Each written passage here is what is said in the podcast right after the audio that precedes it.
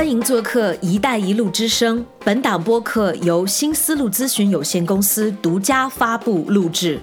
新思路咨询有限公司提供与“一带一路”相关的研究、决策等专业的咨询服务，为帮助更多的组织和个人了解“一带一路”倡议的理念规划和实施进展。每周我们都会带来一期“一带一路”之声人物访谈节目。旨在通过采访那些在“一带一路”大背景下受到影响的人们，来揭开这一倡议在基础设施互联互通、贸易投资以及沿线各国百姓日常生活等方面的神秘面纱。在节目中，除了高校研究人员、智库专家、政策制定者之外，你还可以听到商业人士。工人以及其他直接或间接参与到“一带一路”建设中的各行各业的人们，用自己的语言讲述他们与“一带一路”之间的故事。“一带一路”建设正在改变着人们的生活，为人们生活带来新变化、新亮点。我们希望你能听到这些声音。好，敬请收听本期访谈节目，感谢你的关注和聆听。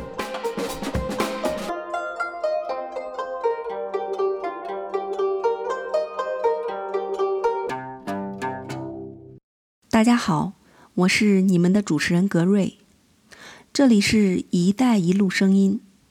在今天的节目中，我们将集中讨论日本在一带一路倡议中的日益重要的作用，以及它与中国在一带一路联合项目上的合作。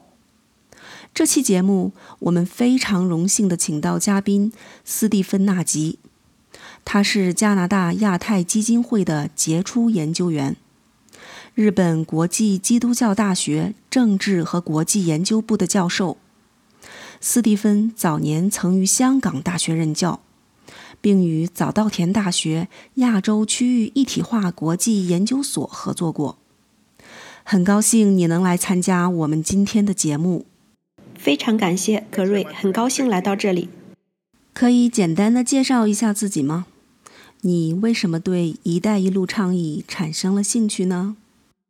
我最初在东京早稻田大学攻读硕士和博士学位，然后我搬到香港，在香港中文大学任教。我主要从事日本外交政策和中日互动。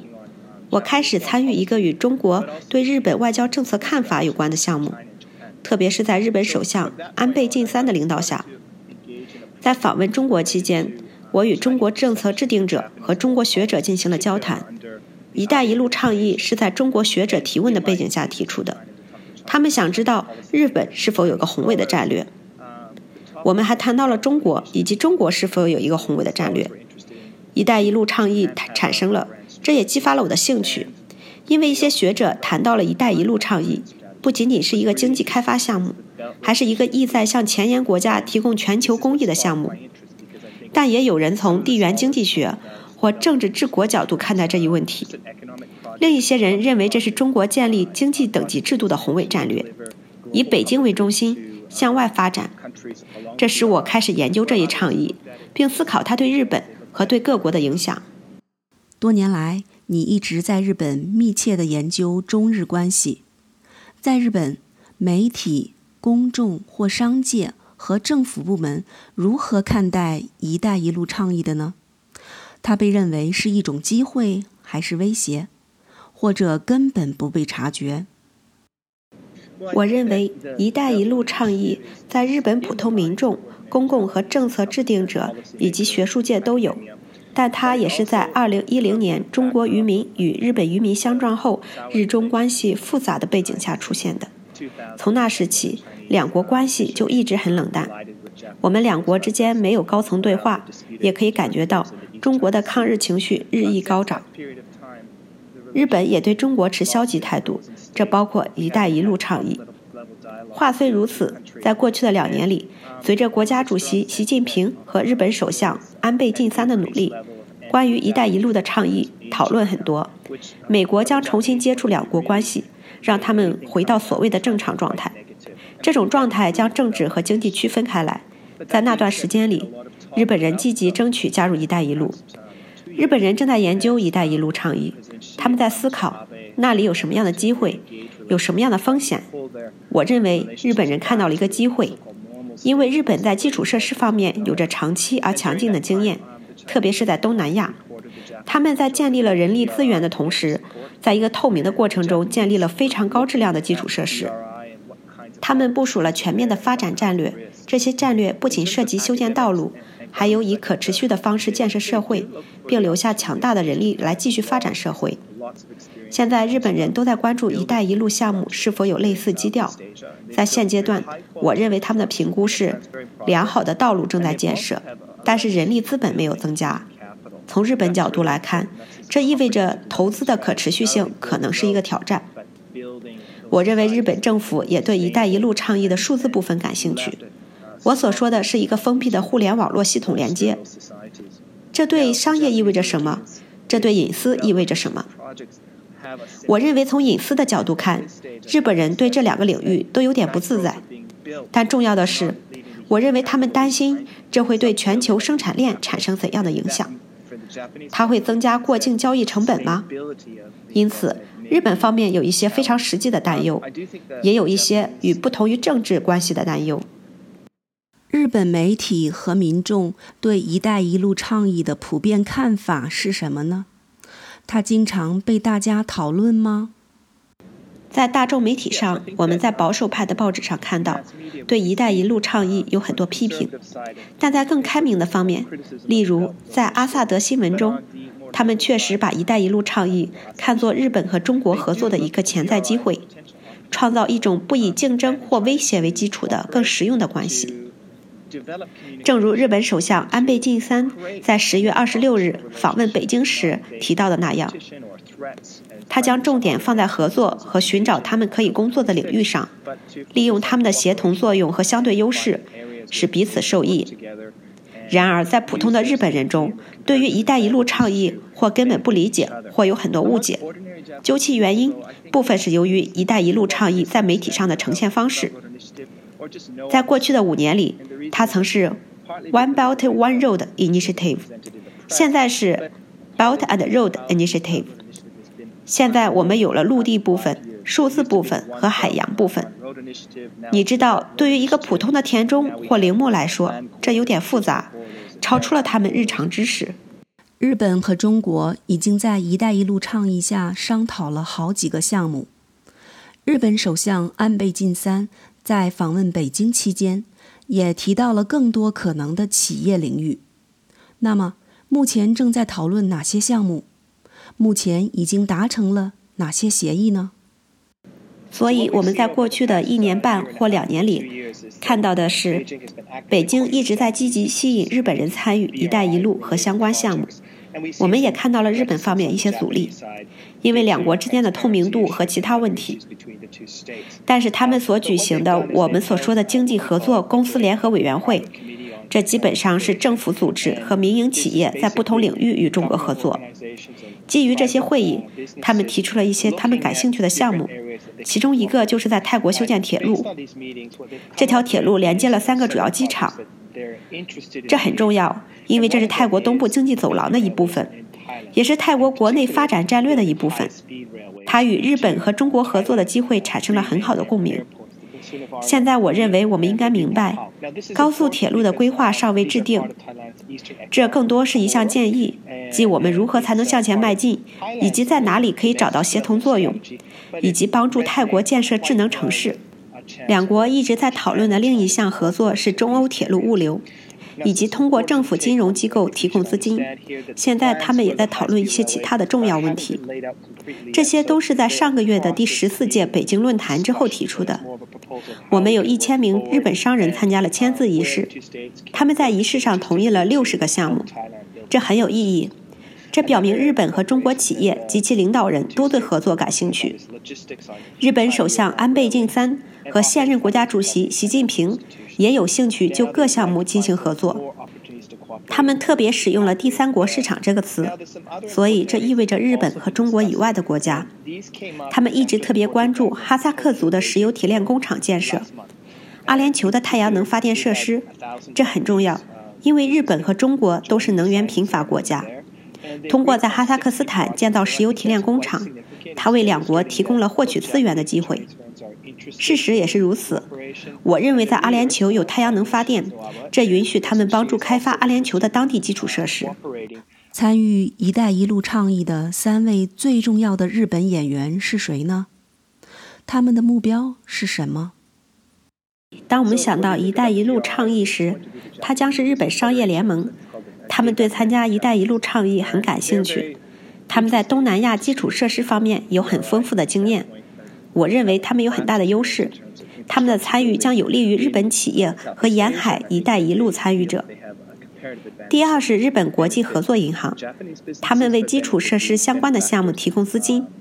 资金是如何推出的？怎样监管？以及这些监管是透明化很重要。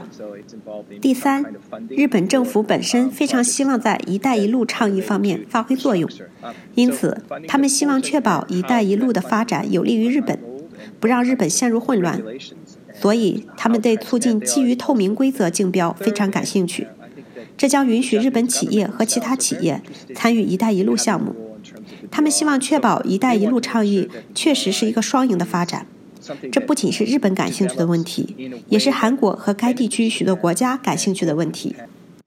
鉴于日本与美国悠久的历史关系，以及基于这一项积极的决定，安倍首相及其政府如何参与“一带一路”倡议的呢？考虑到特朗普总统与日本的关系，是否存在一些阻碍？那么我们在日本方面看到的是，安倍首相和我们讨论的同时，也提出了一个自由开放的印度太平洋想法，还有其他倡议，如亚洲非洲增长走廊。这是一个与印度基础设施合作项目，他们还与美国和澳大利亚合作，在东南亚从事一些基础设施建设。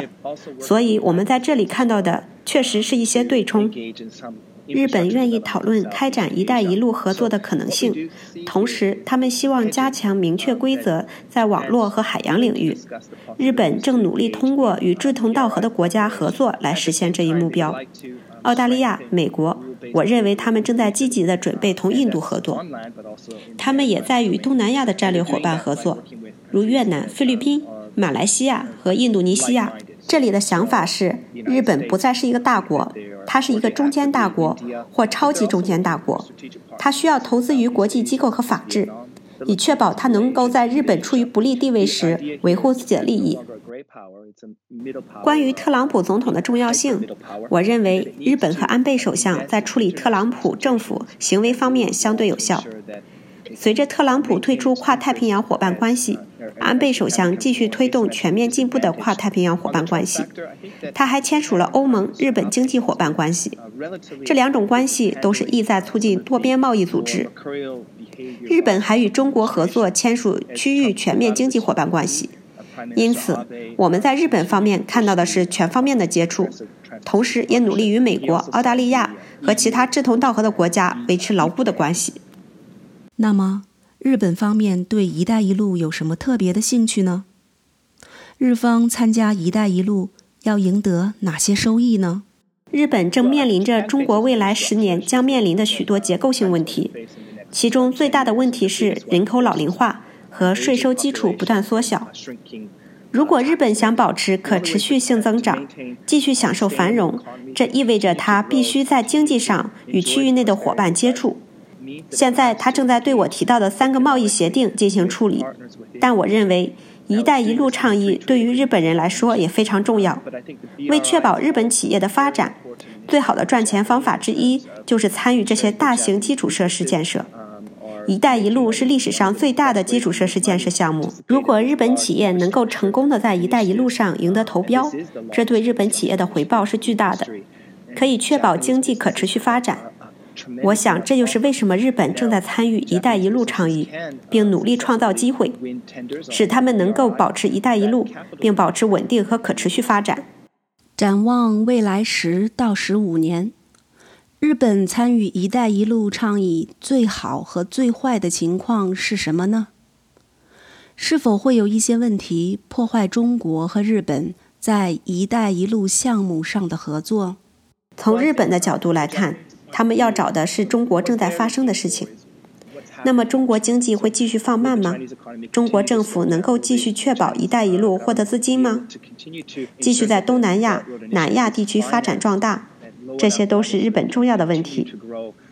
日本还在考虑中国将如何处理一些人口问题。我这么说是因为在未来的十年里，将会有3.5亿的中国人进入退休年龄。在一个没有活力的体系中，中国将如何为这些人提供资金？这些资金是来自“一带一路”倡议的预算，还是其他的地方？这些都是日本在“一带一路”计划上投资更多，或继续对冲压注，或寻找其他策略的测试参数。我认为，日本正在与国际机构和其他志同道合的国家保持一致。把重点放在对国际规则的支持上。与此同时，他们正在努力确保自己不会在十到十五年内失去机会。日本也将会是一个更老的社会，一个更小的社会。因此，随着人口老龄化进程的继续，他将不得不继续寻找促进经济增长的办法，以维持自己的社会福利。“一带一路”倡议确实提供了一个机会，在最好的情况下，两国都有稳定发展。“一带一路”倡议继续发展，增加透明度。我们看到更多的合作，而不是竞争。在最坏的情况下，我认为日本人对中国竞争中的某种财政危机感到担忧。这种危机使得融资“一带一路”倡议不能继续。日本人会担心。这场财政危机不仅会影响到为“一带一路”倡议提供的资金，还会影响到他们自己的经济和中国周边地区的经济关系。斯蒂芬·纳吉，非常感谢你在“一带一路”倡议上就中日关系提出的所有见解。再一次感谢你今天参加我们的节目，这是我的荣幸，希望能够再来。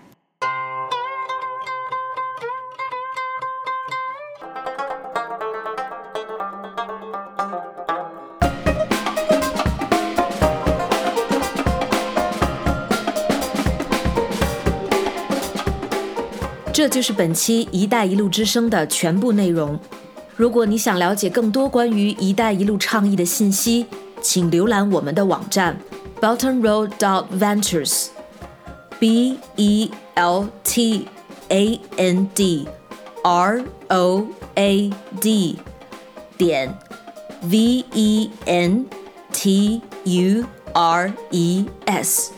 在网站上，您可以订阅我们每周发布的播客访谈节目。同时，在微信、喜马拉雅 FM、脸书、推特、领英、Instagram 上搜索 “Belton Road Advisory”，关注我们的公众号。我们通过博客和播客，以文字和音频相结合的方式，在以上社交媒体账户上发布与“一带一路”倡议相关的最新资讯。加上独到的见解分析，将这一领域的新闻讯息传递给我们的中英文观众。